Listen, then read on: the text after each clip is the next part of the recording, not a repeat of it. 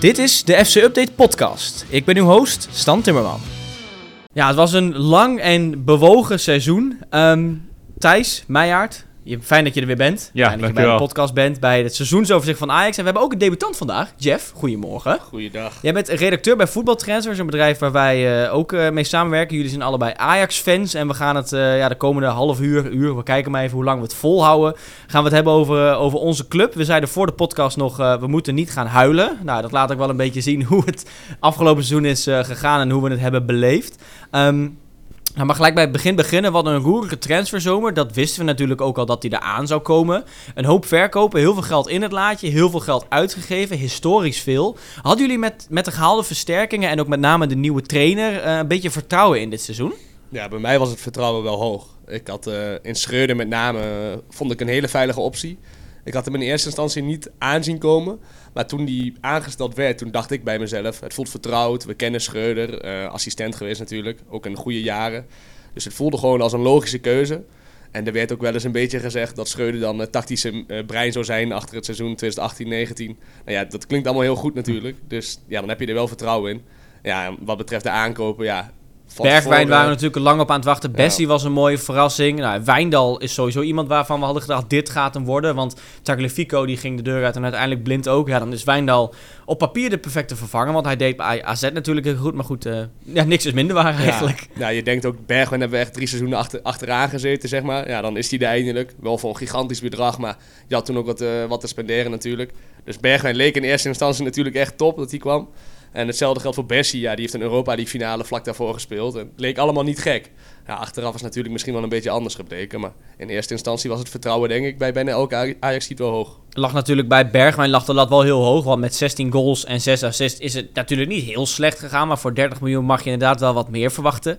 Iemand anders wat we wellicht minder hadden verwacht was Timber. Die langer bleef met zijn contractverlenging. Eh, er werd ook nog een kijkje achter de schermen gegeven in die documentaire van Ajax. Parels van Amsterdam. Die hebben jullie allebei gezien hè? Ja. Ja. Ik vond het niet echt des Ajax, moet ik zeggen. Want nou ja, Ajax is vaak toch een beetje gesloten deuren. En, maar of zie ik dat dan helemaal verkeerd? Of, want ik, ik, nogmaals, ik vind dat niet echt iets wat Ajax normaal gesproken zou doen. Nee, ik in eerste instantie ook niet. Maar ehm, ja, het social media team heeft de afgelopen jaren echt een enorme stap in de goede richting gezet. Dat zag je ook met die filmpjes bijvoorbeeld bij de Europa League finale, maar ook voor die Champions League affiches. Dus wat dat betreft ehm, was het misschien minder een verrassing, maar wel dat je inderdaad zo ja, kon zien hoe, eh, hoe het er aan, bij de club aan toe ging en bij de spelers thuis. Dat zie je inderdaad niet vaak. Ehm, ook met de hoofdpersonen, Timber en Gravenberg waren weliswaar bepalende krachten bij Ajax. Ook eh basisspelers, maar Rens toch wat minder. En dan vraag je toch altijd af van, wil je zelf dan ook wel meewerken aan zo'n docu? Maar het was interessant om te zien. En ja, voor Ajax was het aanblijven van Timber natuurlijk ook een versterking eigenlijk. Eh, toen nog. Ehm, maar ja, toen eh, ging zijn compaan Martinez weg en toen stortte het bij hem ook wel een beetje in, leek het. Maar hij was, ondanks dat hij inderdaad minder was dan we hadden verwacht, was hij wel heel belangrijk dit seizoen. Ondanks dat zijn maatje Martinez inderdaad was vertrokken, toch? Kijk, Timber is natuurlijk nog steeds onze beste verdediger, denk ik, op het moment. Maar hij is dit seizoen wel ook een paar keer eh, echt wel door de mand gevallen. Ja. Terwijl vorige seizoen leek dat eigenlijk niet te kunnen. Toen was het duo Martinez-Timber zo goed dat het eigenlijk niet fout leek te kunnen gaan. Nou, dit seizoen is dat natuurlijk wel een aantal keer gebeurd. Maar ja, over het algemeen denk ik niet dat we kunnen zeggen dat Timber nu ineens niet meer belangrijk voor ons is. Nee, maar Nee, hij, dat sowieso niet. hij eh, uitstekende verdediger. Ook dit seizoen gewoon een vormdip gekend. En hopelijk, eh, als hij nog een jaartje bij ons blijft, kan dat volgend seizoen beter. Het hielp natuurlijk ook niet in zijn voordeel dat Ajax op een gegeven moment elke week met een andere samenstelling achterin speelde. Dan- weer stond Bessie naast hem, Blind had je. Op het einde stond Hato naast hem. Dat is, als verdediger is dat ook niet fijn. Je, je wil gewoon eh, vaste patronen in je elftal hebben. Met Timmer en Martinez had je dat. En eigenlijk alles wat hij met Martinez had opgebouwd, was weg. En dat zag je ook. En Bessie is een totaal andere voetballer dan Martinez natuurlijk totaal niet te vergelijken.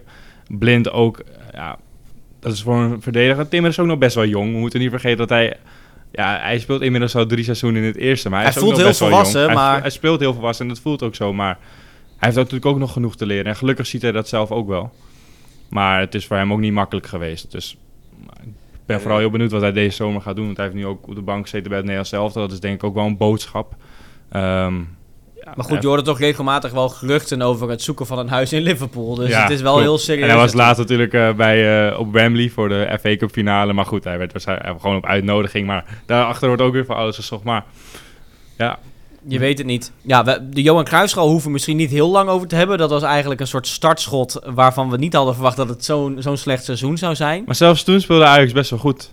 De Het eerste, de, eerste, ja. de eerste helft was volgens mij best goed. Ik had de wedstrijd zelf niet gezien, want ik was op vakantie, maar ik volgde het een beetje. En ik las eigenlijk heel veel positieve geluiden, vooral over de eerste 20 minuten volgens mij, eigenlijk tot die 1-1. Maar daarvoor eh, was, speelde Ajax volgens mij heel goed, heel Ja, frivol, ik, eh, aanvallend voetbal. Ik zat in het stadion Ja. en het was best wel... eh, vooral Bergwijn natuurlijk, grote nieuwe Ja. aankoop. Ja. Scoorde meteen een fantastische goal. Dus ja, dan is de hoop sowieso al Ja. hoog. En het spel was echt lang niet slecht aan het begin. Maar ja, uiteindelijk eh, verlies je die wedstrijd dan. Ook op, zeg maar, je, je wordt door PSV, die scoren gewoon eh, drie keer, 3-2 werd het, eh, dacht ik zo te herinneren.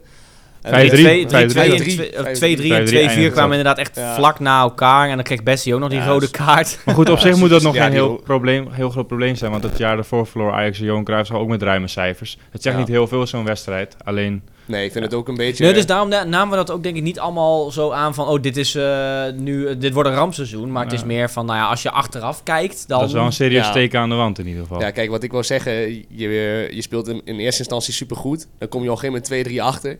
Maar je denkt er wel bij jezelf, zeg maar, je hebt een compleet nieuw elftal. En het is natuurlijk nog wel bouwen. Op dat moment heb je nog niet een vaste basiself. En eh, zeg maar, de dingen die in het vorige seizoen heel normaal waren, moeten dan in principe opnieuw gebeuren. Dus dan denk je bij jezelf, zo'n nederlaag kan. Sommige mensen noemen het dan een beetje een veredeld oefenpotje. Dat vind ik ook makkelijk. eigenlijk te makkelijk gezegd. Ja, je wil gewoon winnen dan ben je gewoon blij. En dan heb je die Johan Cruijffschaal. En helemaal tegen PSV natuurlijk. Dat wil je gewoon winnen. Maar ja, je denkt dan, er is nog geen man overboord, zeg maar. Je hebt een compleet nieuw elftal. Je gaat er eigenlijk vanuit dat het in de loop van het seizoen wat beter gaat. En dat ging het ook natuurlijk in het begin van het seizoen. Die, eh, die vastheid kwam er, die eerste zes wedstrijden. Klopt, inderdaad. De eerste zes competitiewedstrijden ongeslagen. En van, maar eigenlijk vanaf Liverpool uit, AZ uit, toen ging het eigenlijk een beetje mis voor mijn gevoel. Hadden jullie dat gevoel ook? Ja, Liverpool uit. Ja. Eigenlijk eh, met afstand. Dat was echt... Als Ajax Die was was, pijnlijk, hè? als Ajax Ja. was je het niet meer gewend. Dat zelfs in de Champions League dat Ajax zo onder druk stond. 90 minuten lang eigenlijk kansloos was. Het, was, het werd weliswaar slechts 2-1. En je had nog zelfs kunnen winnen. Of er een goed resultaat uit kunnen slepen als Blind die kopbal had gemaakt. Maar ja, Ajax stond gewoon constant onder druk. Ik kan me gewoon niet herinneren dat Ajax een goed uitgespeelde aanval op die goal na op de, de- op de helft van Liverpool had. Het was... Ja, voor mij was dat ook wel echt het punt dat ik dacht... eh, het is niet meer zoals vorige jaren. Want we werden gewoon compleet gedomineerd. Je had echt eh, geen vinger in de pap daar. Eh, Ajax was gewoon niet goed. We, hebben, we werden compleet gedomineerd. Terwijl we eigenlijk ook in de jaren dat we gewoon in de groepsfase de Champions League uitgingen... toch ook bijvoorbeeld bij Chelsea uit en zo. Je had altijd wel wat te vertellen. Het was altijd leuk om te zien. En bij Liverpool uit dat je nu echt het gevoel dat je gewoon totaal kansloos was. Ook al kwam die goal van Kudus eigenlijk uit het niets. Je merkt Ja, het ook toen, een beetje eh, bij, in- bij, bij de supporters ja. van... wow, wat is, wat, wat is ons overkomen Ja. of zo. Terwijl het eigenlijk... Het is geen schande om bij Liverpool te verliezen... maar vooral de manier De waarop... lat lag Ja. gewoon ook heel erg hoog Ja, door de klopt. voorgaande seizoenen Ja, natuurlijk. je had toen eigenlijk voor het eerst pas het gevoel dat we echt een jasje uit hadden gedaan. Vooral Europees natuurlijk Ja. ook. Want toen was er in de eredivisie voor die wedstrijd eigenlijk nog helemaal niks aan de hand. Maar wat je zegt, na, na die wedstrijd tegen Liverpool, dan heb je AZ eh, uit. En daarna Go Ahead volgens mij. AZ Ja, dit- hij de- Dat, dat was ook... ehm, AZ deed eigenlijk precies hetzelfde als Liverpool, die wedstrijd. Liverpool zette Ajax constant onder druk... en voornamelijk eh, eigenlijk de Timber... zodat Bessie telkens aan de bal kwam en hij moest gaan voetballen. Dus Liverpool had al gezien... Bessie is niet de sterkste eh, speler bij Ajax aan de bal. En AZ deed precies hetzelfde. En vanaf dat moment zag je eigenlijk pas... dat Ajax geen eh, plan B had, zeg maar. Als ze die bal niet... eh, rond konden laten, konden laten gaan, dan, wa- dan was het niks. Dan was het een lange bal, maar Kudus stond op een gegeven moment in de spits. En dat is geen, het is geen spits en nou helemaal geen speler voor lange ballen. ja, dat is een beetje het verhaal van dit seizoen. Uiteindelijk eh, bleek dat wij vanuit achteruit eigenlijk niet meer konden voetballen. Daar mis je natuurlijk Martinez ontzettend in, maar Ja. ook Blind. Blind Ja. was daar natuurlijk ook eh, iemand in die wel een linie over kon slaan. Ja, En uiteindelijk was het eigenlijk, het restant van het seizoen was het een beetje eh, drie keer overtikken Ja. tussen centraal verdedigen, Roelie inspelen, lange bal. En Ja. eh, hopen dat hij goed viel, zeg maar. ja Roelie was op een Naar gegeven Robbie, die waar Ja, nog geen krant onder kan krijgen en, en in eerste instantie op Kudus, die waren natuurlijk al helemaal eh, zoiets niet wat valt te proberen. Dus ja, het was... eh, Je kan gewoon niet meer aan voetballen Nee. toe. En zelfs in de Eredivisie lukt dat niet meer. Want ploegen zagen gewoon, moeten Ajax vol onder druk zetten. Dat was onder Ten Hag ook nog wel zo. Maar toen zat er nog wel een plan achter of zo. En je had Haller in de spits, daar kon je lange bal spelen. Kon de bal doorkoppen. Maar nu gebeurde er helemaal niks meer. En toen hadden we ook echt wel meer kwaliteit in de selectie. Toen hadden we Ja, echt wel spelers die ineens, zeg maar, als we onder druk werden gezet, toch door een moment gewoon de onderuit wisten te voetballen met snel voetbal. Ja, dat is dit seizoen eigenlijk amper gebeurd. Ja, En het was gewoon vooral eh, lange ballen voetbal op het moment dat het gewoon niet meer lukte om onder die druk uit te voetballen. Dus ja. Ja. dat was wel echt een groot verschil ten opzichte van vorige jaren. Ja, klopt. En daar, daar, daar zag je ook meteen ook het verschil tussen Ten Hag en Schreuder. Wat ook geen schande is natuurlijk, maar je verwacht van Schreuder inderdaad wel meer, zoals jij net zei, de verhalen waren goed, de ervaringen waren ook goed. Zelfs Koeman zei dat hij bij Barcelona, ehm, dat hij, ja, Messi was lovend over hem, weet ik veel wie allemaal nog meer. Dus je had wel verwacht dat hij misschien met een plan B zou komen om Ajax weer te laten voetballen, maar dat bleef ook uit. Ja, en nog even over die beginfase van het seizoen. We hadden dan Groningen thuis natuurlijk, toen Anthony nog aanwezig was. Oh, dat was echt de, de grote Anthony en Bergwijn show. Daar willen we eigenlijk gewoon heel eh, graag naar terug en naar die wedstrijd. Ja, toen, toen was het echt genieten. Ik was, ik was toen ook in het stadion. En toen heb ik echt eh, met verbazing zitten kijken naar Anthony. Die toen nog met een eh, soort AK vier man uitspeelde. ja, zoiets, ja. En Bergwijn die een hat maakte. Die het grappige was, als die, de bal, als die bal erin was gegaan, dan had hij gewoon met twee wedstrijden gespeeld, had hij gewoon doelpunt van het seizoen gemaakt. Ja, hè? honderd- ja, 100 procent. Maar Bergwijn was ook uitstekend toen. eh hat ook gewoon goede goals. En ja, toen Maar leek het nog allemaal zo eh ja, wat je zei inderdaad, van de eerste zes wedstrijden, dat, dat ging allemaal super. En er leek geen veldje aan de lucht. Nou, en toen kreeg je ook het tweeluik met Napoli. Toen heeft Ajax ook wel echt een deuk opgelopen Ja. in het... eh, ja, ik zie al een soort... Ja. Er komt al een, een vervelende blik eh Ik heb mijn het er liever niet meer over. Nee, Napoli dat snap. Nou, dan hebben we het er ook niet heel lang over. Tussendoor werd er nog gewonnen van Volendam. Dat is ook niet altijd gelukt door Ajax. Maar goed, in twee wedstrijden tegen Napoli, 10 tegen. Ja, dat Ja. is ook niet wat we hadden verwacht. En, maar goed, Napoli heeft natuurlijk ook zo goed gedaan dit seizoen. eh, met een Ja, kijk. voorsprong kampioen in de Serie A. Wat je zegt, we hebben het er niet heel lang over liever. Het is misschien wel even belangrijk om te benoemen. Nee, die, die, die thuiswedstrijd was echt abnormaal. Daar, heb, daar hebben we echt voetballes gekregen gewoon. En daar was het ook wel, we hebben net die wedstrijd nog even teruggekeken. Het, het was echt erg als je dat nu terugziet. Wat voor gaten er lagen achterin en wat voor fouten er gemaakt werden. En dan was Napoli nog niet eens op volledige sterkte. Die topspits uh, Oshiman, die was er niet eens bij. En je krijgt gewoon twee doelpunten tegen van de Raspadori. En nog een doelpunt van een derde spits tegen. Ja, het was echt schrijnend. En ik zat in een stadion. De halve stadion was leeg in de 60ste minuut. Dat kan natuurlijk niet. ik wou zeggen, dat werd ook Ik altijd dat, het eh, afgelopen seizoen de hele tijd gezegd van... Oh, Ja. tegen Napoli leeg in minuut 60. Maar Ja, ik, dat vind, is- ik, vind dat, ik vind het sowieso niet kunnen. Ik vind dat je Nee. als supporter altijd moet blijven zitten. Maar het was de eerste keer wel heel erg pijnlijk om die 90 minuten uit te zitten. Want het was echt... eh, Het was op meerdere vlakken echt een eh, inktzwarte avond voor Ajax. Inderdaad, vooral de manier waarop. En die rode kaart voor Tadic. En dat de supporters op een gegeven moment ook gewoon begonnen te klappen toen hij rood kreeg. Dat je echt denkt van... Tadic, al die jaren heeft hij zoveel betekend voor Ajax. En nog toen- steeds MVP Ja. geworden ook dit Ja, seizoen. ja, dat was, dat was eigenlijk ook gewoon het begin van het, van het einde of zo van Schreuder. ja, toen werd er eigenlijk al wel een beetje Ja. geschreeuwd natuurlijk om het ontslag van Schreuder. Omdat een coach zoiets Ja. bijna niet kan overleven, zo'n eh, zo'n ontzettende oorwassing. Alleen ja, dan denk je misschien nog bij jezelf een beetje van... zijn we te voorbarig? Eh, is het misschien gewoon dat Napoli zo goed is? Maar je hoorde ook al verhalen uit de spelersgroep. Hè? Ik kan me herinneren dat na die wedstrijd gaven Timber en Bergwijn een interview. En Schreuder die zei van ja, we zijn gewoon niet goed genoeg. Maar Timber en Bergwijn kregen dat dus.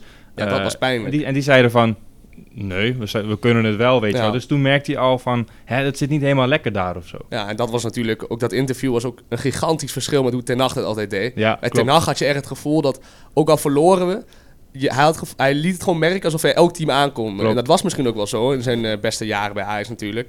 Maar je had ook echt dat gevoel. En dat Ja. interview van Schreuder waarin hij aangaf van... we zijn gewoon niet goed genoeg Ja. voor Napoli. We hebben het niet eens over de allergrootste ploeg van de Nee, wereld. Hè, maar we zijn gewoon niet goed genoeg, zei hij. Ja, dat was gewoon ontzettend pijnlijk. En dat zag je bij Bergwijn en Timber ook. Die, die reacties van die jongens was eigenlijk hetzelfde. Ja. Ik dacht eigenlijk, zegt onze coach dit? Als onze coach dit al zegt... Hoe gaat het elftal dan geloven dat we wel goed genoeg zijn om dit soort wedstrijden te winnen? Dus dat was best wel. eh, toen was eigenlijk ook het moment dat iedereen dacht: Schreuder is helemaal niet zo sterk in interviews. Dat iedereen aan het begin eh, liet dijken. Nee, Gewoon assistent laten ja. blijven misschien op zo'n moment. Ja, Ja. ja. het is wel zo. Je, je merkt wel als hij nu. Nu komt hij voor de camera en hij zegt zoiets. Ja, dat wil je niet van je hoofdtrainer horen. Nee. Dat is gewoon pijnlijk. En als een, selectie nog zich op moet gaan maken voor een Champions League groepsfase die lastig zat wordt. En je hoort dan al van: ja, misschien zijn we niet goed genoeg. Ja, ga er nog maar aan staan dan. Klopt. Toen kwam ook nog die, die 4-2 nederlaag in Napels. Na, na, wat was het, na een kwartier 2-0 achter. Toen wisten we ook al van, nou, dit wordt niks. Maar ja, eh, vier dagen daarna, eh, de grootste overwinning, dacht ik, van, van dit seizoen. Dat is dan wel weer een heel groot verschil. 7-1 thuis tegen Excelsior eh, gewonnen. Ja, maar goed. Het is Excelsior, maar je moet er nog maar wel even 7-1 van zien te winnen. Ja, maar ja, Ja, ik denk Want het is zegt. ook niet altijd gegund dit jaar Maar om dat, van... dat, dat eh, had PSV een paar weken eerder volgens mij ook gedaan. eh, in Rotterdam zelfs wonnen ze ook dik bij Excelsior. Dus Ja, dat zijn niet zegt. heel veel... Ja, Het is wel Maar zelfs 7-1, Excelsior. Laten we het dat, dat eh, geeft toch een Ja, klein tuurlijk, het is, beetje... een, eh, het is een mooie Ja, uitslag. Dat, dat zou je denken dus, goed. maar... Dat was ook de wedstrijd dat Blind eh, in de rust werd gewisseld. En dat toen eh Wijndal erin kwam, dat het hele publiek, eh, ja, het hele stadion ging juichen. Dat was ook weer zo'n pijnlijk moment. Het was echt, eh, als, je, Ja. als je er zo weer over nadenkt, denk ik echt wat een eerste seizoenstap is het geweest voor Ajax. Zeg. Ja. Niet alleen binnen de lijnen, maar ook buiten de lijnen. Ook hoe er met Blind werd omgegaan met Tadic inderdaad, was echt wel pijnlijk. Gewoon alsof er een hele nieuwe club was eh, ontstaan of zo, weet je wel. Ja, Totaal niet meer zegt. het Ajax van de jaren daarvoor. Die zeven goals. Het was wel voor het eerst in lange tijd voelde het weer een keertje genieten van Ajax. En daar ben ik wel met je Sinds eens. misschien die wedstrijd tegen Ja, Groningen. ja, maar ik dat was ook de wedstrijd van die persconferentie van Schreuder, toch? Dat hij zo eh fel reageerde naar de media. dat ik van, een softie ik, ben? maak de opstelling en zo, inderdaad, ja. Ja, Dus, ja, dus dat was, merk, eh, toen merkte je ook gewoon van, het zit gewoon totaal niet lekker. Dat is ook logisch gezien de resultaten toen, maar ook op meerdere vlakken. Dat, ja, het liep gewoon niet. Ja, Nee. en wat, eh, zeg maar, die zeven goals was lekker en het was weer een keertje genieten. Maar ik denk dat eigenlijk niemand het idee had van... Oké, we zijn er nog. We, zijn er We weer. zijn gewoon goed. We zijn, Nee. Dat had niemand volgens Nee. mij. Klopt. Je wint 7-1 van Excelsior. Maar eigenlijk was het sentiment natuurlijk alsnog hartstikke negatief. En Klopt. terecht ook. En had je die week na die wedstrijd tegen Waalwijk of tegen RKC met dat mooie doelpunt van, eh, van, van Berghuis. Maar ja, dan ga je daarna 0-3 ten onder tegen Liverpool. En dan is die wedstrijd tegen de Rangers. Is eigenlijk voor spek en bonen. Want je weet toch al dat het je laatste Champions League wedstrijd gaat zijn voor dat, eh, voor dat jaar. En, ja, en toen kreeg je die thuisnederlaag tegen PSV. En dat was wel echt het begin van het einde van Schreuder. Met natuurlijk gelijk gespeeld tegen Vitesse. Nou, ja, die van Emmen, die misschien wel de meest pijnlijke van allemaal was. Met Taylor, die even een handje voor zijn mond deed eh, nadat hij scoorde. Tweemaal. Alles, alles aan die wedstrijd was gewoon sneu. Nou ja, dan heb je de WK-break. Was dat misschien het moment dat ze, de, dat ze Schreuder eruit hadden moeten ponjuren? Want Ja, uiteindelijk heeft het nog, wat is het, vijf wedstrijden geduurd eh, na de winterstop voordat hij eh, eruit is gevlogen. Maar ja, had je hem na, na het gelijke spel tegen Emmen, zeker ook met het oog op het WK'tje, maar misschien toen eh eruit moeten sturen? Als je van plan was om hem te ontslaan, moest je dat zeker op dat moment doen. Maar dat is denk ik het probleem. Ik denk dat ze het nog niet eens van plan waren. Nee, En inderdaad. dat was, het was natuurlijk broodnodig. Je had, eh, het wa- alles was klaar. Je, je was eigenlijk al... eh, voor het gevoel was het seizoen al bijna klaar. Je ging de Ja. Europa League nog wel eh, zeg maar in. Of ja, die tussenronde eerst nog. Maar je had eigenlijk al het gevoel... Dit is, valt niet meer te redden. Die 3-3 uit tegen Emmen was echt eh, super pijnlijk. Was Je werd in, in de tweede helft gewoon overklast door, door Emmen. Met alle respect. Dat kan eigenlijk niet gebeuren natuurlijk. En met een beetje pech krijg je er gewoon vijf tegen daar. Ja, En toen was het echt duidelijk van, nu moet je afscheid nemen. Het is het perfecte moment. Eh, er is geen clubvoetbal. Je hebt alle tijd om een nieuwe coach te zoeken. eh, en het kan gewoon geruisloos, weet je wel. Eh Schreuder vertrekt, prima. Je hebt op dat moment alle tijd. Nou, dat gebeurt dan niet. Terwijl eigenlijk bij de supporters was het sentiment natuurlijk ook super daar. Iedereen was eigenlijk aan het schreeuwen voor een vertrek van Schreuder. En Ook lang geleden dat zoiets is gebeurd trouwens. Ja. Ajax-publiek is niet makkelijk. Eh, er worden regelmatig spelers uitgefloten en noem maar op. Maar echt het, het nou ja, die en die rolt op. Dat gebeurt niet heel vaak met spandoeken Nee. en zo erbij. Ja, dus dit was klopt. wel echt schrijnend. Ook Ja, en achteraf is dat misschien wel eh, de beslissing van het seizoen geweest. Die wedstrijden dat Scheurde na de winterstop daar nog zat, of na het WK daar nog zat. Ja, daar heb je echt kost, eh, gewoon dure punten laten liggen, die uiteindelijk voor het kampioenschap gewoon killing zijn geweest. En je hebt hem gewoon te lang laten zitten. En dat is gewoon de conclusie, denk ik. Ja, weet je wat het is? Die, die wedstrijd na het WK, dan, dan heb je net een, een maandje vrij gehad. Of nou, wat zeg ik, twee maanden zelfs. En dan ga je uit naar NEC en dan denk je van... Nou, we hebben er weer zin in. Nou, en dat duurde ook niet lang. Dat werd ook een, eh, een drama. Natuurlijk nog wel met Klaassen miste 0-1. Die vlak voor rust 0-1 maakte. Maar dan Ah, wordt het gelijk en dan zie je eigenlijk de bui ook alweer hangen. En dan denk je van... Nou, we zijn niks opgeschoten. ik moet het wel een klein beetje opnemen voor Schreuder. Hij heeft eh, veel dingen verkeerd aangepakt, maar hij heeft ook veel eh, ja, pech gehad eigenlijk. Zijn spelers hebben hem ook vaak in de steek gelaten. Niet alleen verdedigen, maar ook die wedstrijd tegen NEC die jij benoemt. Ajax had in de eerste helft, speelde Ajax oprecht echt goed. Veel kansen ook, maar dan maak je er maar één. Ja, en ja, het, het is een cliché, maar als je niet scoort, kan je niet winnen. En het was gewoon... Ja, Het is ook een stukje pech. Want NEC Ja, heeft dat, die wedstrijd één schot op doel gehad. ja, klopt. En, maar dan moet je ook afvragen van... Ja, Schreuder kan daar niks aan doen, inderdaad. Nee, hij Het is schop, gewoon- schopte er niet zelf in. Maar het is Nee, toch een stukje motivatie of zo. Ja, ook. dan, maar eh, goed, je, je, kan, je kan het voor jezelf als speler en voor je trainer ook makkelijker maken om gewoon wel te scoren, weet je wel. Gewoon, gewoon doortassend te zijn in de, in de 16, eh, te eh, schieten, verdedigen, maakt niet uit wat. En dat mis je ook gewoon een beetje. Dat, dat wees er ook op dat het niet lekker liep tussen Schreuder en de selectie, maar dan toch in zo'n periode, je speelt uiteindelijk voor het embleem op je, op je, op je borst en niet, niet alleen voor je trainer of voor jezelf, weet je wel. Dus Ja, dat is inderdaad wel zo. Wat ik zou, ook- zou er met z'n allen wel wat meer achter kunnen gooien. Ook al hadden de spelers gezondheidsstand. Dankjewel. Ook al, ook al hadden de spelers misschien hun vertrouwen in de trainer opgegeven. Weet je wel, je speelt uiteindelijk wel voor Ajax. En uiteindelijk moet je er met z'n allen het beste van maken. Dus als het bestuur beslist om Schreuder te, la- te laten zitten, maak er dan ook wat van. Maar dat mis je ook, weet je wel. ja, En ben ik met je eens. Daar dan na elke-. Na elke te- tegenslag was het ook direct klaar. Je had zo. ook echt het gevoel dat de spelersgroep ook gewoon klaar was met. Ja, klopt. En het is best wel erg. Die mannen krijgen miljoenen betaald. En het was wel echt te zien dat ze gewoon minder hun best deden. Omdat ze gewoon al klaar mee waren, leek het. Ja. En daarom was misschien ook wel de aanstelling van Heitinga... leek in eerste instantie, kijk, iedereen... tenminste, ik denk dat het sentiment over het algemeen was...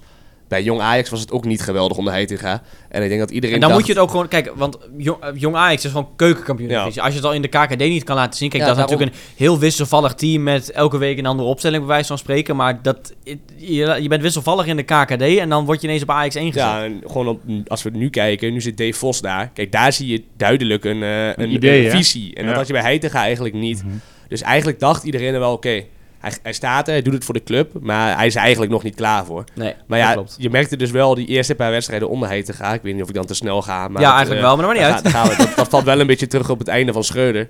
Het grootste verschil was eigenlijk dat het leek alsof het speelplezier, spelplezier weer terug was bij die Ja. jongens. Eh, iedereen had er weer zin in, lachen, leuk. wa- het voetbal was in principe niet super slecht. Maar dat leek vooral te komen dat de spelers er weer zin in hadden. En dat had natuurlijk, bij Schreuder was het natuurlijk compleet weg. En daar leek het op het einde echt een beetje aan te komen op jongens die er ook gewoon geen zin meer in hadden om dat extra metertje te rennen voor Schreuder. Omdat Ja. ze er zelf ook gewoon klaar mee waren. Klopt, maar als je kijkt naar, inderdaad nog even terug naar, naar de winter. Dan had je eh Roelie die kwam en Blind die ging. Dat waren toch wel twee belangrijke transfers die periode. De, de bekerwedstrijd tegen Den Bosch na het eh, gelijke spel tegen, eh, tegen NEC. Toen maakte zowel Jorel Hato als Roelie hun debuut. Ehm, hoe belangrijk is Roelie geweest eh, dit seizoen? Die kwam natuurlijk in de, in de, in de winter. Nou ja, ik denk... ehm, ik had misschien zelf, als ik eerlijk ben, nog wel iets meer verwacht van Roelie. Het is natuurlijk best een grote keeper. Europa een. WK-winnaar. Ja, ja, natuurlijk. WK gewonnen.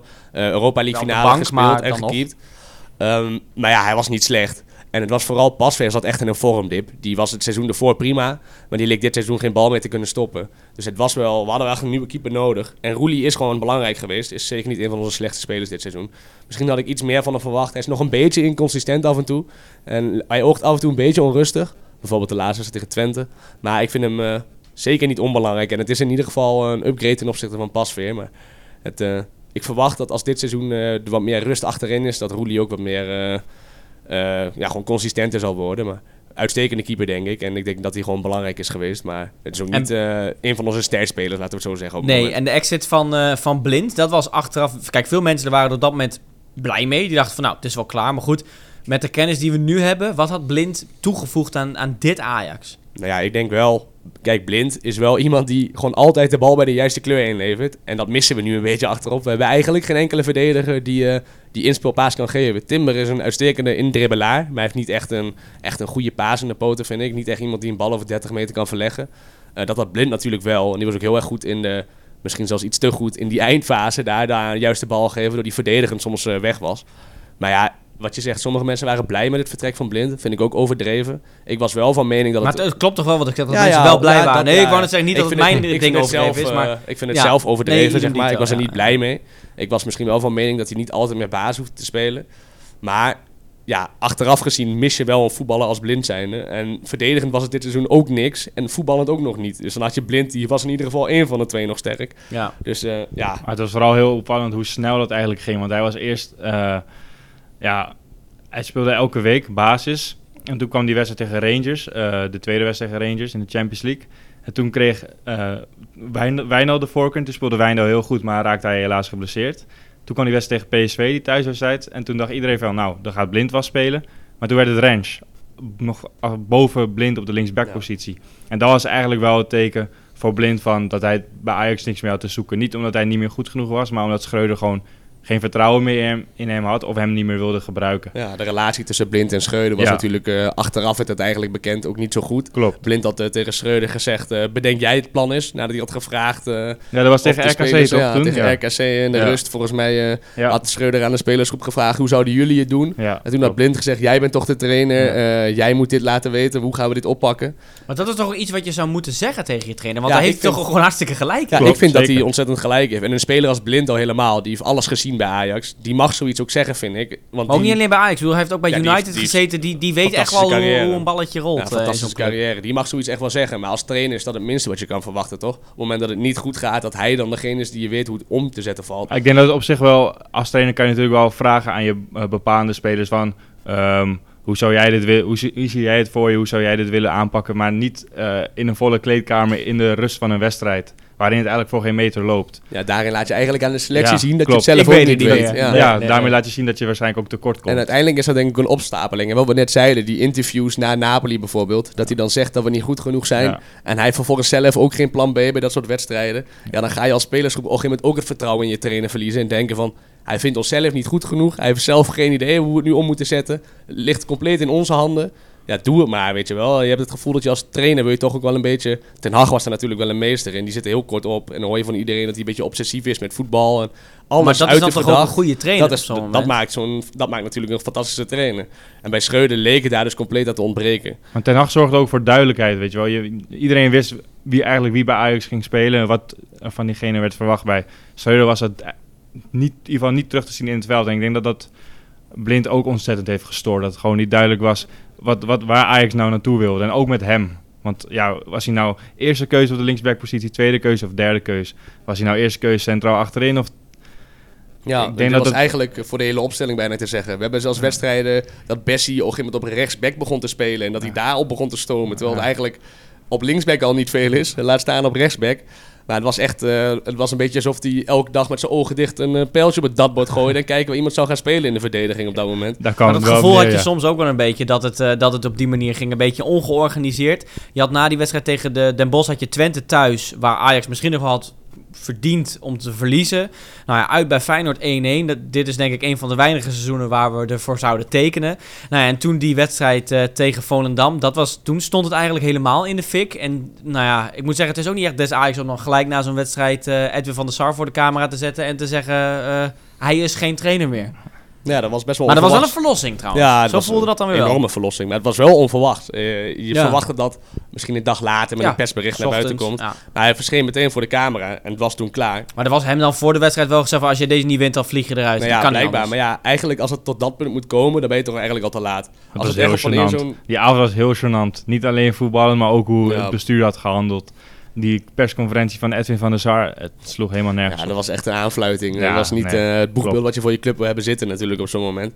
Maar ja, wat je zegt, als, jij, als het daadwerkelijk tegen hem gezegd is, als je tegen Volendam verliest, is het klaar. Kijk, als je op dat punt bent, dat je een trainer al moet gaan ontslaan na een wedstrijd tegen Volendam, dan kun je eigenlijk al zeggen dat het daarvoor dus al te vaak mis is gegaan. Ja. Dan had je gewoon al eerder Maar dat weet je niet. Het kan ook best zijn dat ze dat eh, tijdens de rust, dat ze denken van nou, dit, dit kan fout gaan. We gaan een plan B eh, maken. Maar goed, eh, Schreuder eruit, Heitinga erin. En ja, toen ging het op zich redelijk goed. Excelsior, Cambuur gewonnen, Twente in de beker. Dat verbaasde mij ook nog wel, eh, die wonnen. Ehm, thuis tegen Waalwijk, dus eh, ik zeg weer Waalwijk tegen RKC. Eh, hun, eh, zijn, zijn thuisdebuut, op zich ook een prima wedstrijd. Ja, toen kwam eigenlijk het tweeluik met Union, met tussendoor een knappe overwinning op Sparta, niet te vergeten. Maar ja, dat, dat tweeluik tegen Union was wel een beetje eh, een, een dieptepuntje dit seizoen volgens mij. Ja. Eén van de. Ja, ongetwijfeld. Je, als je de Champions League zo uitgeschakeld wordt, dan hoop je natuurlijk nog op een. Europa League winst. Misschien Ja. of een halve finale weer. Of, maar ja, dat tegen Union ben je eigenlijk die eerste wedstrijd ook niet veel, eh, veel waard. Volgens mij schiet je niet eens op doel eh, in die Nee, eerste wedstrijd. Klopt, klopt. Je hebt nul schoten op doel in de hele wedstrijd. En eh,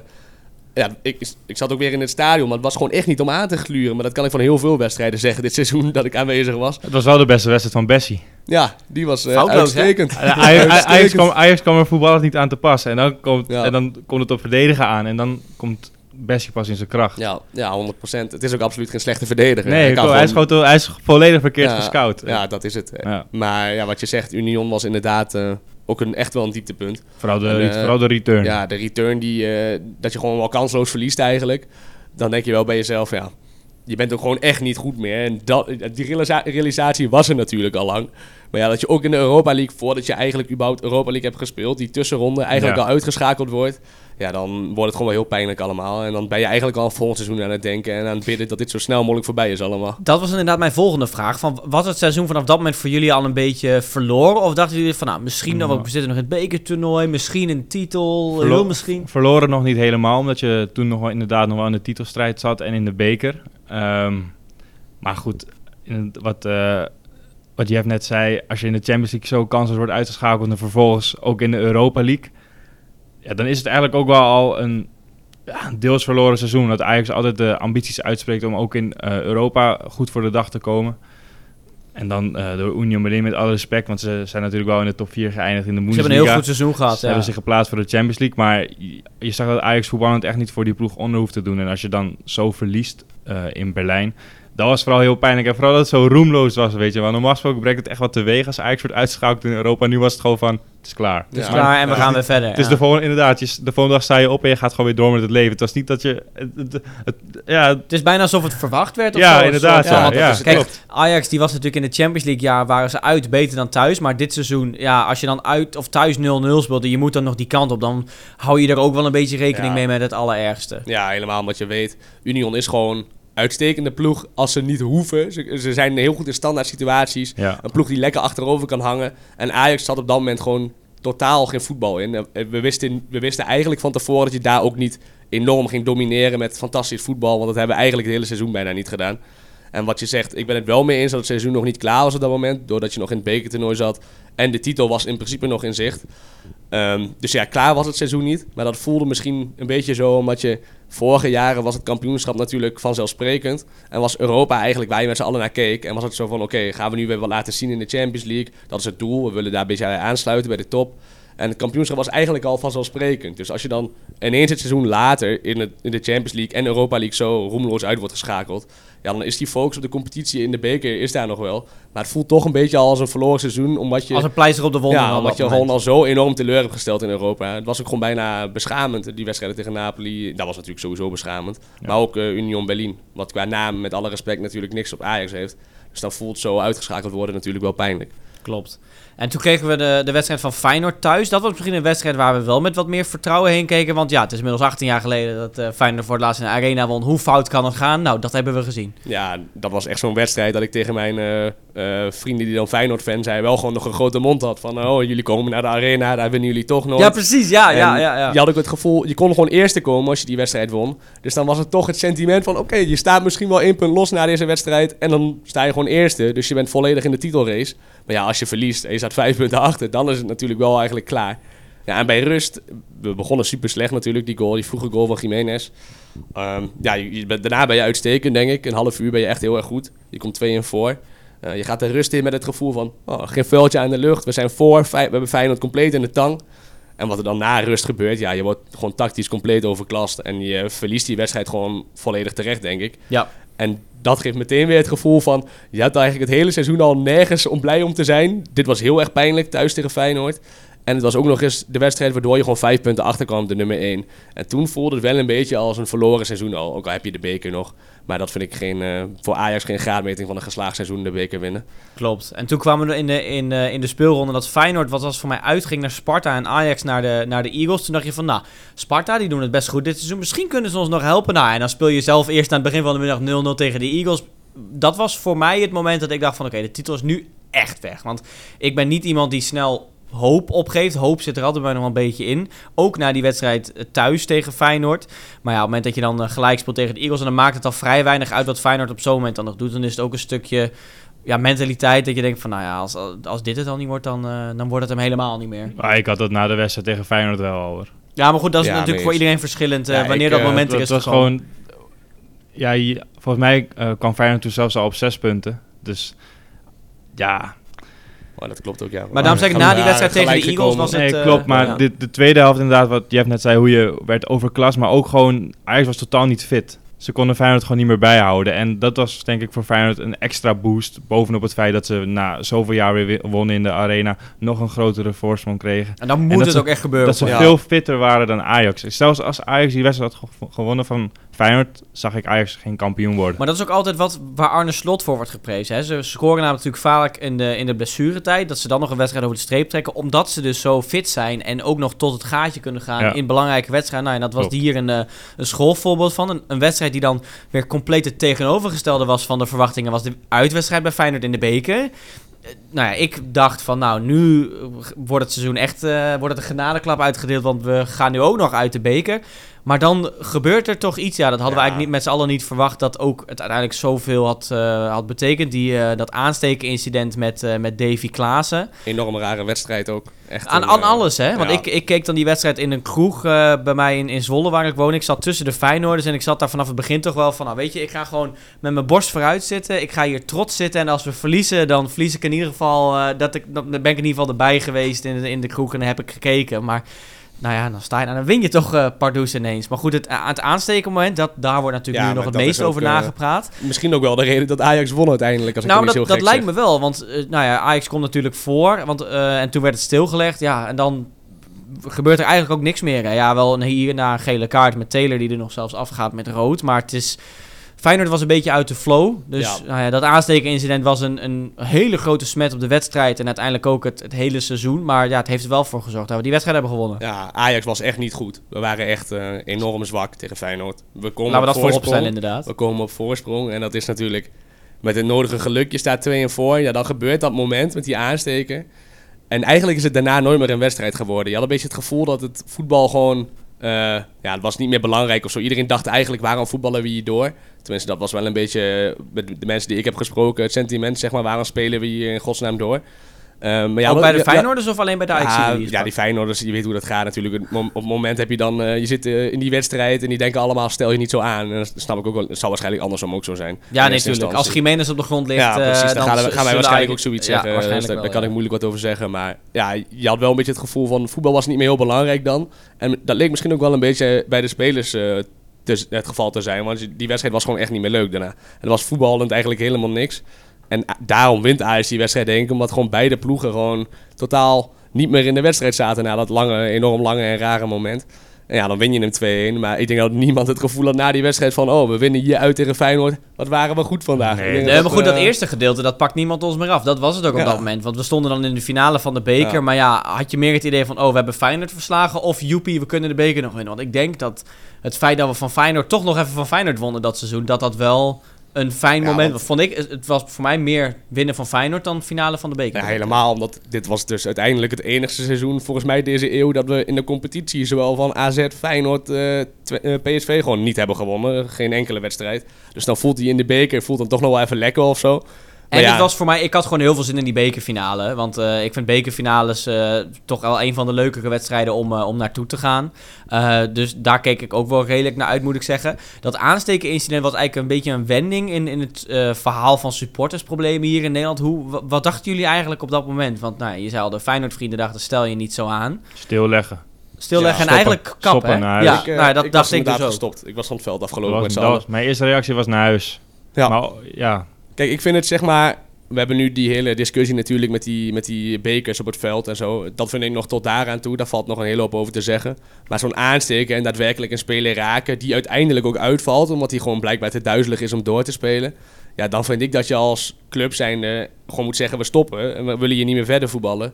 En moet Feyenoord eigenlijk in dat moment gewoon benadeeld worden om die wedstrijd misschien later zonder publiek uit te spelen. Want zoiets kan natuurlijk niet. Maar ja, En dan ook nog Achteraf- eh, eh, de Wolf die dan nog het veld opkomt Ja. en dan zo gaat lopen vloeken. Dat werkt Ja, alleen maar aan Ja, het voelde een beetje alsof hij... Nou ja, het was natuurlijk niet zijn bedoeling. Maar Nee, het leek alsof ze juist meer opgesweept Maar we hebben door, eh, natuurlijk, we hebben het wel eens eerder over gehad, ook bij de podcast na de bekerfinale of na, de, na die bekerwedstrijd. Dan is het van op zo'n moment heeft het dan ook echt zin? Want ja, je kunt daar bijvoorbeeld, eh, ik kan nog een Edwin van der Sar herinneren naar Ajax Pack die eh, daar staat en zegt: eh, we willen ophouden, je benadeelt de Kappen club. nou. Kappen nou! Dat, kijk, dat, dat brengt eigenlijk niks teweeg, maar dit brengt. Dit is denk ik de enige manier hoe je Feyenoord kunt bereiken. Dat is eigenlijk waar ik naartoe wil. Klopt. Ja, misschien wel. Maar daar, daarom sturen ze ook inderdaad de Wolf, omdat hij ook een Feyenoorder is. Hij is een man van de club, Ja. assistent van Slot ook nog.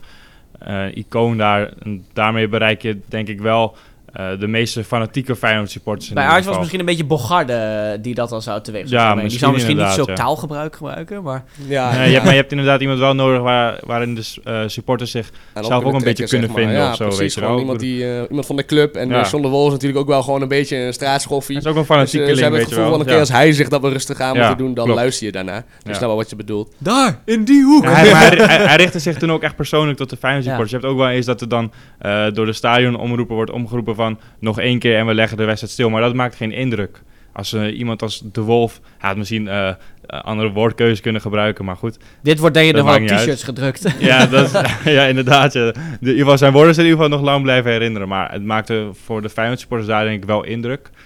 Ja, ik zag het voor de televisie en dan dacht ik meer van...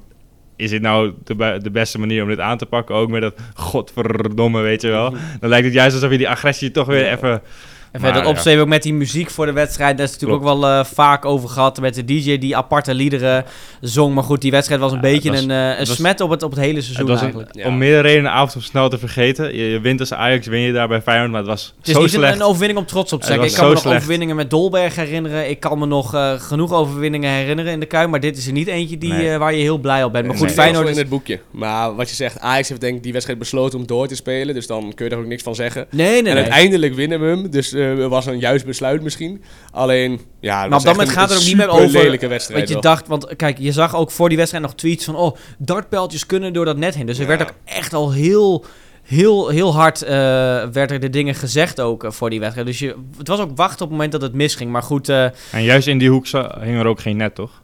jawel. nee, volgens mij niet. In Volgens die mij was hoek- dat in die inderdaad hoek de hoek waar toen geen net... eh. Klopt. Toen hebben ze er bewust voor gekozen om die netten daar weg te halen Ja. voor de camera's van ESPN. Ja. Dat ze daardoor beter zicht hadden. Want die wedstrijd ervoor in de Kuip had je een soort eh, birds, eh, bird's eye view van eh drie je kilometer een hoog. helikopter zat te kijken. Dus ja, precies. Dus daar ze toen volgens mij bewust voor gekozen inderdaad. Maar ja, dat gaat natuurlijk meteen mis. eh. Ja, klopt. Het is ook wel een weer, beetje het is ook wel weer typisch of zo, inderdaad. Ja. Maar goed, eh, die wedstrijd die laten we dan nu maar even voor wat het is. Een, eh, een vervelende smet op het seizoen. Toen nog, ja, zit daar thuis en met thuis. Dat maakt op zich niet heel veel meer uit. Dan heb je twee luik met PSV. En dat tekent wel een beetje het seizoen, denk ik. Eh, die eh, 0-3 of 3-0 uit. En dan de bekerfinale. Dat, ja, vanaf dat moment was het ook natuurlijk... eh, ja, absoluut. was er niks meer te halen. En helemaal dat je natuurlijk eh, die eerste nederlaag had gehad. Die bekerfinale had eigenlijk eh, niemand meer vertrouwen in. nee, Ik, was, ik was in de Kuip, maar het was voor de wedstrijd wel gespannen. En iedereen dacht wel van, ja, dan gaan we weer... hier kunnen we er nog weer, echt een iets van maken. Zeg maar ja, een soort op een gapende vleeswond. Ja, je hebt wel het gevoel van, het seizoen is eigenlijk al compleet mislukt. Maar zo'n beker is dan toch nog lekker. En helemaal dat we natuurlijk toen ook nog niet zeker waren van eh, wat er ging gebeuren in de competitie. We konden natuurlijk in principe nog vierde worden en helemaal Europa League mislopen. En Conference League is nog wel even wat pijnlijker, vind ik, als Ajax zijnde. Dus die bekerwinst voelde wel als van, oké, je gaat in ieder geval de Europa League in, dat is top. Dus win hem dan maar gewoon. En dan heb je het seizoen erop zitten en dan is klaar, toch? Maar ja, die wedstrijd was eh, enorm slecht ook. Het was echt geen voetbal van beide kanten niet. Het was echt super slecht. Het was ook met En, eh, Ajax rondom de alles, was allemaal, alles was slecht geregeld. Ja. Dus die hele dag eigenlijk was een beetje een, Ja. eh, een flop. Om even te zeggen, want dat zei jij natuurlijk. Eigenlijk was de hele bekerfinale Ja. een, eh, een flop. Nou ja, ik, heb, ik moet zeggen dat ik me wel heb vermaakt voor de wedstrijd. Ja, bij de fanzone en zo, dat was wel leuk. Ik heb me daar nog wel... voordat En jij bent in ieder geval nog bij de fanzone geweest. ik ik was om was kwart voor zes in het stadion. Ja, ik, was, ik, had, ik zat in buscluster 1, dus ik was super vroeg. Dus dat was natuurlijk wel... Dan heb je de tijd, heb je tijd zat. Als je nog moet haasten en je bent net op tijd in het stadion... is natuurlijk sowieso de hele beleving van zo'n finale al wel minder. En dat was het hele Maar, probleem eh, natuurlijk. Maar ik geloof best dat als je nou, op tijd was, lekker zonnetje, biertje, dat allemaal nog wel een... Ja, eh, daarom. Kijk, jij hebt relatief natuurlijk die, die klote wedstrijd gezien. En je hebt ook nog daarvoor eigenlijk niet kunnen genieten van het hele... en ik kon niet meer thuiskomen, hele- hè, daarnaast. Ook dat nog. Het hele verhaal van de bekerfinale eromheen maakt het natuurlijk een beetje mooi. eh, van tevoren, je bent met allemaal Ajaxiden daar eh, in de Kuip. eh, wat wel grappig is natuurlijk. Kraampjes zijn naar eh 020 vernoemd en zo. Dat zie je niet vaak natuurlijk daar. Dus dat is grappig. En dan heb je nog best wel een leuke middag voor de wedstrijd. Maar ja, als je dat dan moet missen en de wedstrijd is ook nog eens zo eh, dramatisch... dan eh, kan ik me voorstellen dat voor jou de bekerfinale niet eh, enorm leuk was inderdaad. Laten we die eigenlijk eh, zo snel mogelijk gaan vergeten. Ik sprak vorige week Kevin eh, op Twitter en eh, bij podcastluisteraars beter bekend als Kavinski, Ajax seizoenskaarthouder. En eh, hij is ook onderdeel van de Pantelich podcast en ik sprak hem over dit seizoen. Ja, Kevin, hoe, hoe heb jij dit seizoen beleefd? Want jij bent seizoenskaarthouder, dus je bent, nou ja, lijkt me nagenoeg elke thuiswedstrijd en ook een aantal uitwedstrijden geweest. Hoe heb jij dit seizoen als, als diehard Ajax-fan beleefd van zo dichtbij? Ja, Stan, ik, ik zou liegen als ik zeg dat het het leukste seizoen is geweest, eh, uiteraard. Maar ja, goed. Kijk, het, eh, het, het, het voordeel en tevens het nadeel is als je gelijk als je je sociale leven aan Ajax hangt, is dat je er, eh, er altijd mee te maken hebt. Dus ja, goed. Ik heb altijd wel buiten de wedstrijden om nog heel veel genoten. En ja, weet je, ik, ik op een gegeven moment ook wel kunnen relativeren van het is eenmaal wat het is. En ehm, ja, zeg wel eens, je hebt, eh, je hebt dalen nodig om, eh, om pieken beter te beleven, zeg maar. Misschien zijn de Ajaxiden en ook wel redelijk van mijn generatie wat verwend. Ehm, jij hebt natuurlijk al best wel lang een, een seizoenskaart. Waar komt dit seizoen in zeg maar, de lijst van de meest beroerde seizoenen die jij hebt meegemaakt? Ehm, nou, ik moet zeggen, ik, had, eh, ik heb een seizoenskaart sinds 2001, meen ik. En we toen zijn we wel kampioen geworden, een van de jaren van Koeman. Maar daarna is wel een hele lange droogte van zeven jaar geen kampioen geweest. Nou, goed, eh, wat, me, wat gelijk te binnen schiet is een jaar onder Van Basten. Dat we derde werden, waarbij het voetbal er niet uitzag. Terwijl er ook behoorlijk werd geïnvesteerd voor die tijd in dat jaar. Met onder andere record aankopen op dat moment Soleimani, maar ook uh, Svitanic, de Argentijnse spits, Snow, Aysati uh, van FC Twente. Dus ja, ik denk dat je het een beetje in dat rijtje kan noemen. En dan, dan klinkt een, een, een 100 miljoen uitgave natuurlijk bizar. Maar goed, er kwam dit seizoen ook 200 miljoen ongeveer binnen. Maar ja, uh, ja je hebt ze ertussen. Maar het, ik, ik, hoop niet dat het nog een seizoentje zo doorgaat. Want dan zakken we wel heel erg af. Ja, want als je ook even kijkt naar het begin van dit seizoen, verloren natuurlijk de Johan Cruijffschaal gelijk als eerste wedstrijd. Dat daarna wel gewoon zeven duels op rij gewonnen. Toen kwam het verlies bij Liverpool uit en het lijkt een beetje alsof het vanaf dat moment een beetje bergafwaarts is gegaan. Of was dat voor jouw gevoel al eerder en echt vanaf het begin? Nou nee, wat jij zegt, Liverpool uitkwam inderdaad bij mij wel. Uh, het idee van ik had gehoopt dat we, dat we wel iets beter onder die druk uit konden voetballen. En misschien was er wat zand in de ogen gestrooid tegen Rangers. Wat toch wel een behoorlijk zwakke tegenstander is gebleken op dat moment. Maar nee, ik denk wat jij zegt, Liverpool was inderdaad een van de eerste wedstrijden waarbij we waarbij ik geschrokken was, laat ik het zo maar zeggen. En misschien dat op, op dat moment dat de, de klap er ook mentaal een beetje in kwam bij bepaalde spelers. En later werd het, toen zakte het wel heel erg ver af en weinig energie. Maar ook, uh, ja, bleek die hele selectie natuurlijk uh, alles behalve complementair aan elkaar te zijn. Maar het was ook een gevalletje, die wedstrijd. Ajax was niet helemaal kansloos en kreeg nog best wel laat de tegentreffer uh, om de oren. Dus dat had misschien ook wel een beetje meegeholpen in dat, uh, in dat idee. Um, je zei net ook al een beetje, Ajax is natuurlijk meer dan alleen wat er op het veld gebeurt. Dus je hebt natuurlijk waarschijnlijk ook lo los van het veld wel een, uh, een, leuk seizoen gehad met, met al je vrienden op de tribune. Maar wat is voor jou het, het pijnlijkste moment dit seizoen op het veld? Denk je dan aan bijvoorbeeld Feyenoord thuis of Napoli thuis of misschien iets heel anders? Nou, nee, ik, toevallig hebben we het er in het, uh, met, met de Pantelis podcast hebben we ook een, een einde seizoen special gehouden. En uh, daar werd dezelfde vraag gesteld. Maar uh, nee, Atalanta uit, dat was voor mij wel het meest, of thuis, sorry, was voor mij wel het meest pijnlijke moment. Hè? Dus zes, zes goals om je oren krijgen. Napoli bedoel je toch? Of sorry, Napoli, welke, wat zei je? Atalanta. Dat is, wat, wat is het vorig jaar, twee jaar terug? Dat is nog, dat is nog een ander trauma. Nee, uh, weliswaar minder, minder zwaar traumaatje, maar Nee, uh, in Napoli uiteraard. Dat was wel heel, uh, heel pijnlijk met zes goals. En dat vind ik ook echt Europees. Uh, sta je dan ook gewoon echt verschut. En dat hoop ik niet meer zo snel mee te maken, eerlijk gezegd. Terwijl Ajax toch redelijk recent nog echt weer naam voor zichzelf heeft gemaakt. Maar dit is dan toch gewoon een smetje op die reputatie, denk ik. Het is niet ja, dat hij helemaal aan het diggelen is of zo. Zonder meer. Je gaat heel snel afbreuk doen met dit soort uh, resultaten. Ja, het werd na Feyenoord thuis redelijk snel zichtbaar dat Ajax de titel niet zou gaan winnen. Het enige wat dan nog als houvast was, uh, was de bekerfinale tegen PSV. Had die prijs eventueel nog wat betekend in het, het gevoel wat je overhoudt aan zo'n seizoen? Nee, nou ja goed, ik vind altijd de beker is alleen maar leuk als je de titel hebt gewonnen.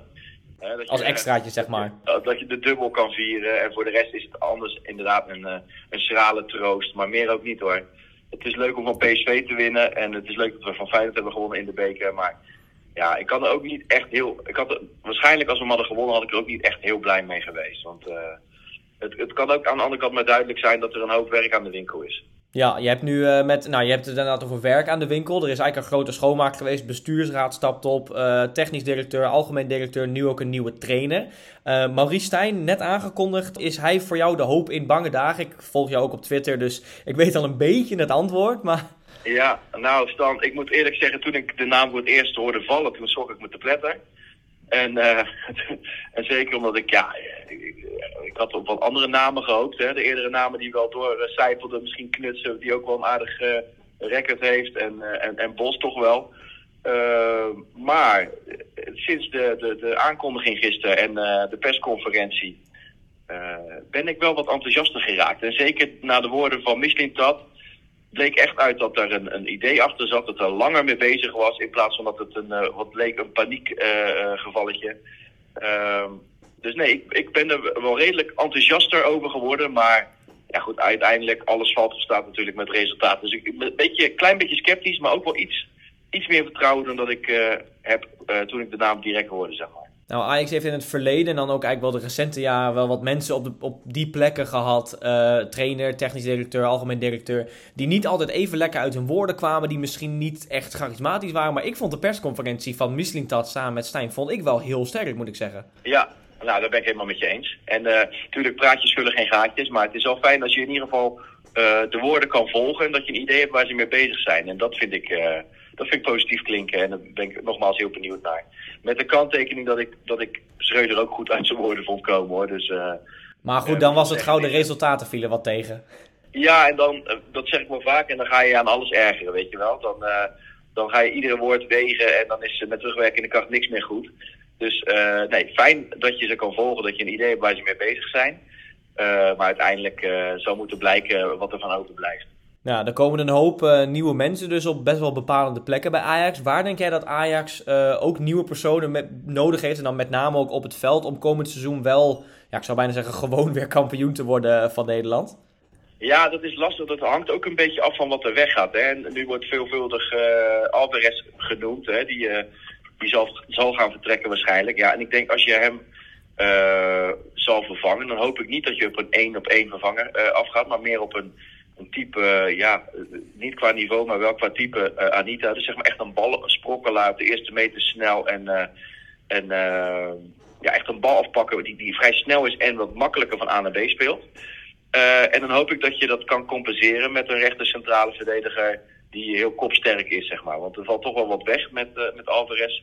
Met de kopkracht, want hij was eigenlijk de enige in de selectie die, die dat in zich had. Eh, nou heb je Timber nog, misschien kan die de zespositie invullen. Heeft hij in het verleden ook eh, wel, wel regelmatig gedaan, hè, onder Ten Hag. Eh, maar ik hoop nogmaals van harte dat je dan in ieder geval een, een, een koppende rechter centrale verdediger kan hebben. Dan mag die van mij ook best voetballend iets minder zijn als je hem naast Hato zet die dan de opbouw moet kunnen verzorgen, zeg maar. Ja, jij staat er ook redelijk Ja. om bekend dat jij best enthousiast bent over de Ajax-jeugd. Jij volgt ook veel jeugdteams natuurlijk eh, op de voet. Zijn er ook jongens waar je, eh, bijvoorbeeld uit jong Ajax, waar je komend seizoen eh, heel erg naar uitkijkt en hoopt dat die hun, hun doorbraak kunnen maken in Ajax 1? Ja, die zijn er zeker. En, en één daarvan is, eh is Vos, hè. Maar dat is, dat is wel echt een, een nummer zes, denk ik. Ehm, dus ja, ik ben wel benieuwd. Ik zou er niet op gokken. Ik, ik denk dat als, als Ajax Alvarez verkoopt... en stel je zegt Timber is een zes of, of, of je haalt iemand... dan moet je in de schaduw daarvan, denk ik, Vos een beetje laten...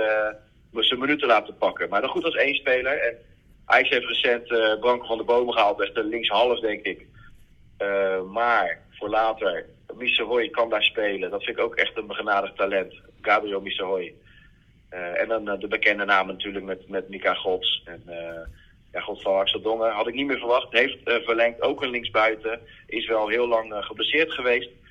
Maar ik ben toch wel benieuwd naar, eh, want het talent heeft hij. Maar als je hem fit weet te krijgen en te houden vooral, dan, dan, dan kan het ook best wel een Ajax, speler, zo Ajax 1 speler worden. En, maar voor, voor achterin, centraal, da- daar zie ik op dit moment niet snel een, een, een talent of zo in jong Ajax lopen. Wel in onder 18, onder 17 misschien, maar Dat duurt nog even. het kan ook snel gaan. Ja.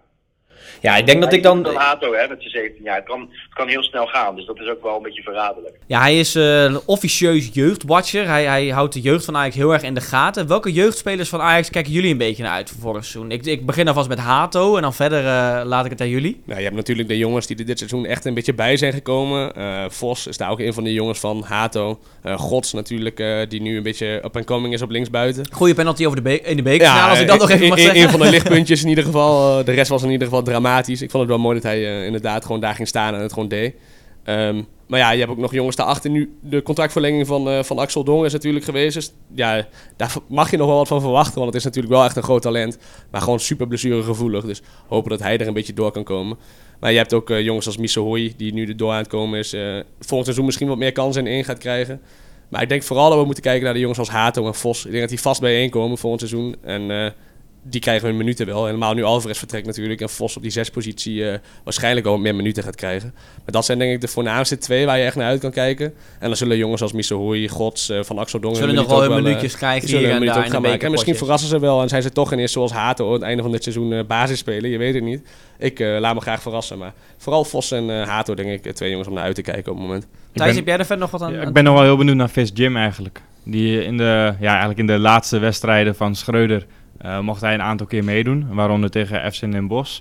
En eh, toen beviel, beviel het me eigenlijk wel heel goed wat hij liet zien. Eh, hij speelde op 6 op de positie van Alvarez. Hij kan heel goed voetballen. eh, heeft veel rust aan de bal. eh, inzicht. eh, draait open. Eigen- eigenlijk alles wat de 6 van Ajax moet hebben. En wat Alvarez op heel veel vlakken juist niet heeft. Eh, maar toen raakte hij ook zwaar geblesseerd. Ehm, maar zelfs daarvoor onder Heitinga kreeg hij al geen kans meer. Dat, dat viel mij ook wel op, juist omdat Heitinga hem zo goed kende van jong Ajax.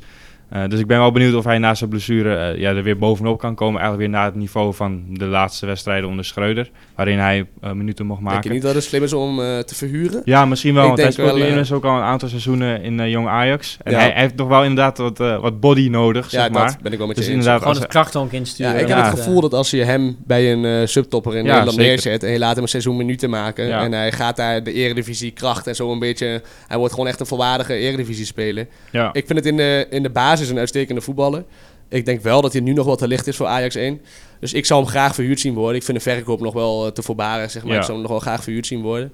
Ik denk niet dat hij volgend seizoen een enorme rol in Ajax 1 zou spelen. het is in ieder geval belangrijk Maar dat is hij een, wekelijks minuten ja, gaat hij moet maken gewoon meters maken. En hij moet gewoon... eh, misschien dat er dan nog wel wat uit te halen valt. Want in de, in de basis is natuurlijk een uitstekende voetballer. Ja, is echt een Ajax-speler Ja, het laatste eh, Dus beetje- ja, net als dat bijvoorbeeld eh, Karel Eiting dat ook was. Ja, en die doet het dan nu uitstekend in de Eredivisie. Na wat eh, transfers naar Engeland. Ja, klopt. Alleen, eh, ja, zoiets kan met Fitz Jim. Ik hoop bij Ajax natuurlijk, in plaats van bij een andere ploeg. Maar die zou denk ik nog wel van waarde kunnen worden. Maar hij moet inderdaad wel even wat meer body en Ja. even wat minuten maken bij een subtopper. En dan kijken we het aan en dan moet het wel kunnen, denk ik. Ja. Maar ik zou hem nog niet af willen schrijven in ieder geval. Nee, waar ik nog eh, op hoop, dat is wel iets ver gezocht. Unuvar, die heeft natuurlijk aan het einde van eh, dit seizoen een, eh, een blessure opgelopen bij eh, de club waar hij verhuurd was. Voor mij Trabzonspor uit mijn hoofd. Toen is hij eh, teruggekomen. Ja, die, die speelt dus ook gewoon vanaf volgend seizoen weer bij Ajax in principe. Dus daar werd natuurlijk ook heel veel van verwacht. Ik, misschien dat hij nog iets kan betekenen. Ik denk dat voor hem eigenlijk een beetje hetzelfde geldt als voor Fitz Jim. Een hele goede voetballer. In de basis eigenlijk echt een Ajax- een Ajax-speler. maar eh, ja, fysiek komt hij tekort. Ja. Hij, hij heeft zijn lengte sowieso niet mee. En hij is ook nog ja, heel, heel fragiel eigenlijk. En daarom is het zo jammer dat hij dit seizoen zo ontzettend weinig gespeeld heeft. Klopt. Hij had gewoon verhuurd moeten worden, ben ik van mening, aan een Twente of aan een, Ja. eh, weet je, een andere subtopper in Nederland. Nu ben je hem eigenlijk ook in Turkije eigenlijk een beetje uit zicht verloren. We hier in Nederland volgen dat natuurlijk ook niet heel erg, de Turkse competitie. Maar hij heeft ook super weinig gespeeld.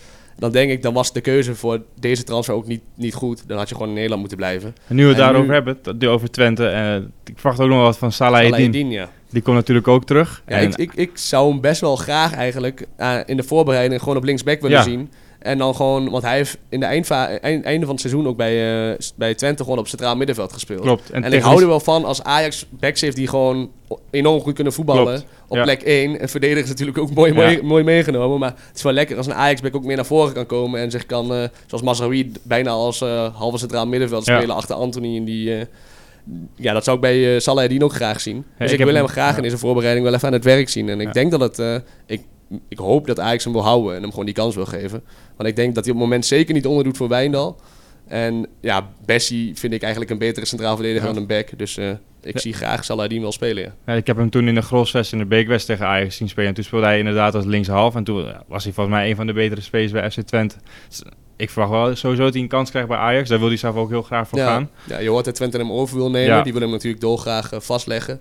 Maar ik hoop dat Ajax daar niet aan meer werkt. Ik hoop dat we hem gewoon in ieder geval de voorbereiding de kans gaan geven. En laat het er maar zien. En als hij dan goed doet, lekker gewoon eh, opstellen aan het begin van het seizoen. Dan kan, eh, kan wat mij betreft geen kwaad. Dus ik, dat is wel een mooie, een mooie naam inderdaad. Saladin. Ik zie hem nog wel graag eh, bij Ajax slagen. Uitstekende voetballen. Het is nou kijken eh, wat eh, Maurice Stijn gaat doen ook in de voorbereiding. Wie die een kans gaat geven. Wie die wel meeneemt. De trainers kan bijvoorbeeld naar Duitsland. Wie niet.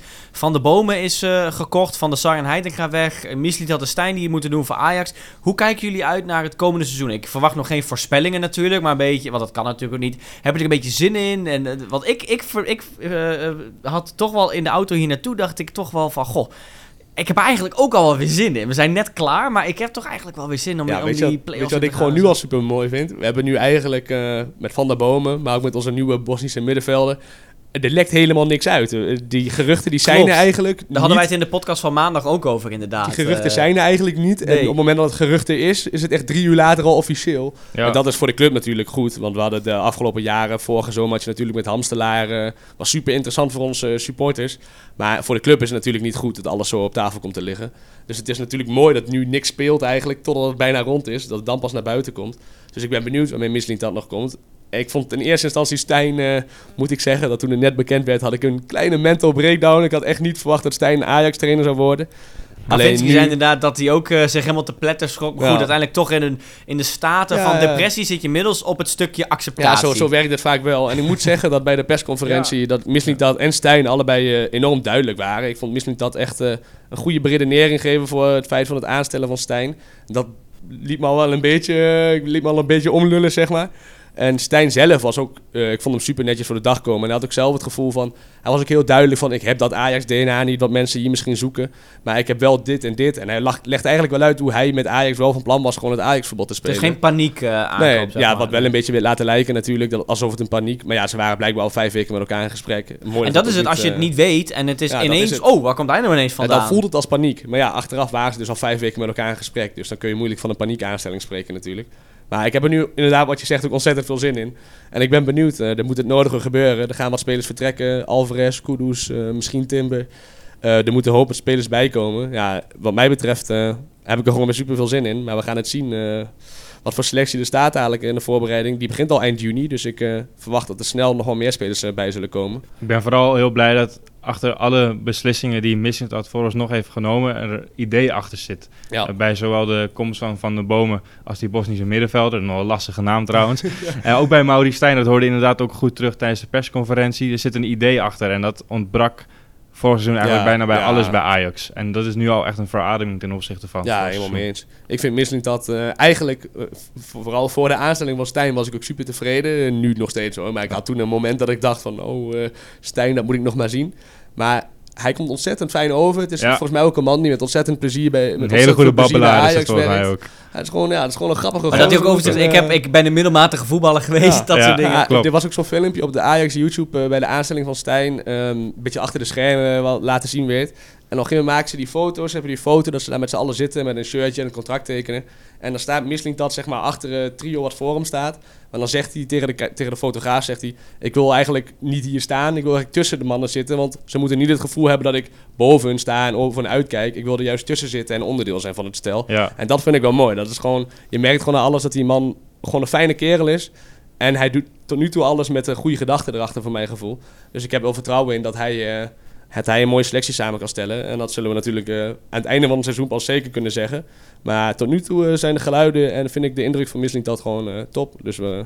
Het gaat allemaal wel nog even duren. We hebben in, in juli een aantal oefenduels. We beginnen met, met Shakhtar Donetsk, waar Feyenoord natuurlijk dit seizoen in de Europa League tegen heeft gespeeld. Bij de Vrienden van Anderlecht, daar spelen we ook nog tegen. En in, in Augsburg wordt het trainingskamp in Duitsland afgesloten. Dan wordt er nog een, een wedstrijd gespeeld begin augustus.